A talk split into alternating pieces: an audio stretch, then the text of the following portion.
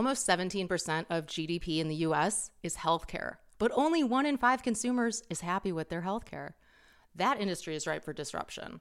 And healthcare will have a similar adoption as e commerce, which means that over a trillion dollars of healthcare spend is up for grabs moving online by, let's say, 2025. This is not the only industry that's ripe for disruption, and it's not the only one that's hated widely. The others that rank high up on these lists of consumer research about who do you hate the most, it's frequently internet service providers, telecom, airlines, healthcare, insurance, banking, utility companies.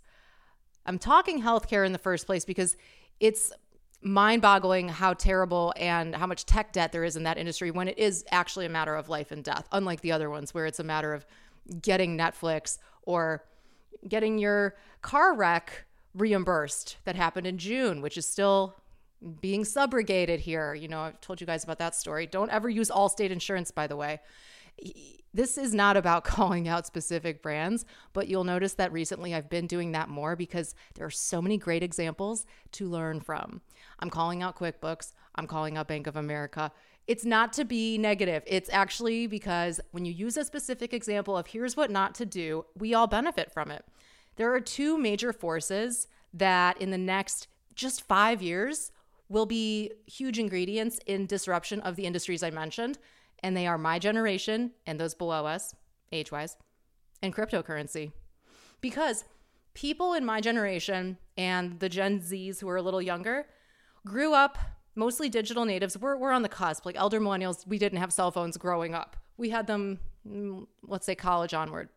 But these kids who are in their 20s right now, if you were born in the year 2000, imagine that you're not going to have the patience to put up with a company that has the tech debt and the 20th century hangover that informs the policies that make these industries so hated. It just won't fly because someone will say, Why are we doing it that way?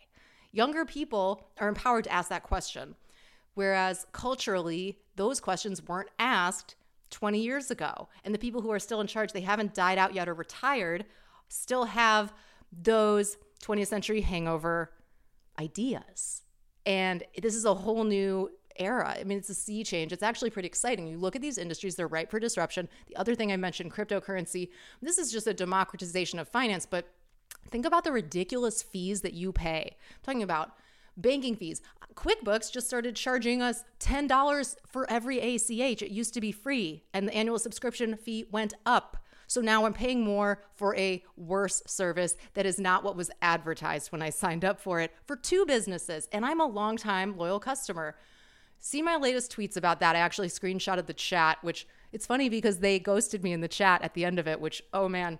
They said, Are you sure you want to do that? Because I will tweet this out. Oh, sorry, Zach has left the chat. It's not to get $10 back, it's the principle of it. And I think it's so interesting from a marketing perspective. If you look at these companies, like Intuit's a great company in many ways, does the CEO of Intuit know that they're handling this so poorly? Maybe, maybe not. He's got other things to worry about. But you have to tend to your garden. You can't let this poor customer experience happen so much that enough people will share it on social media. And for the first time ever, that is the most powerful messaging that you have for your brand because nobody cares about ads, nobody has patience for ads, and nobody watches television. So, where are they seeing ads? Maybe online, but they don't pay attention to ad ads. They pay attention to influencers, testimonials, and sponsored content. And if the content that's coming out about you is somebody complaining about, here's a literal screenshot of the terrible experience I just had, good luck. Good luck. You have to update your policies. You have to be modern and you have to protect yourself from disruption because somebody will come along and eat your lunch. Loop is doing that to insurance here in Austin. They're a startup, check it out. They're disrupting car insurance because that's another nightmare industry. And then you've got Oscar Healthcare. They do okay. They're better than like BCBS or Humana. But cryptocurrency, nobody is going to pay fees.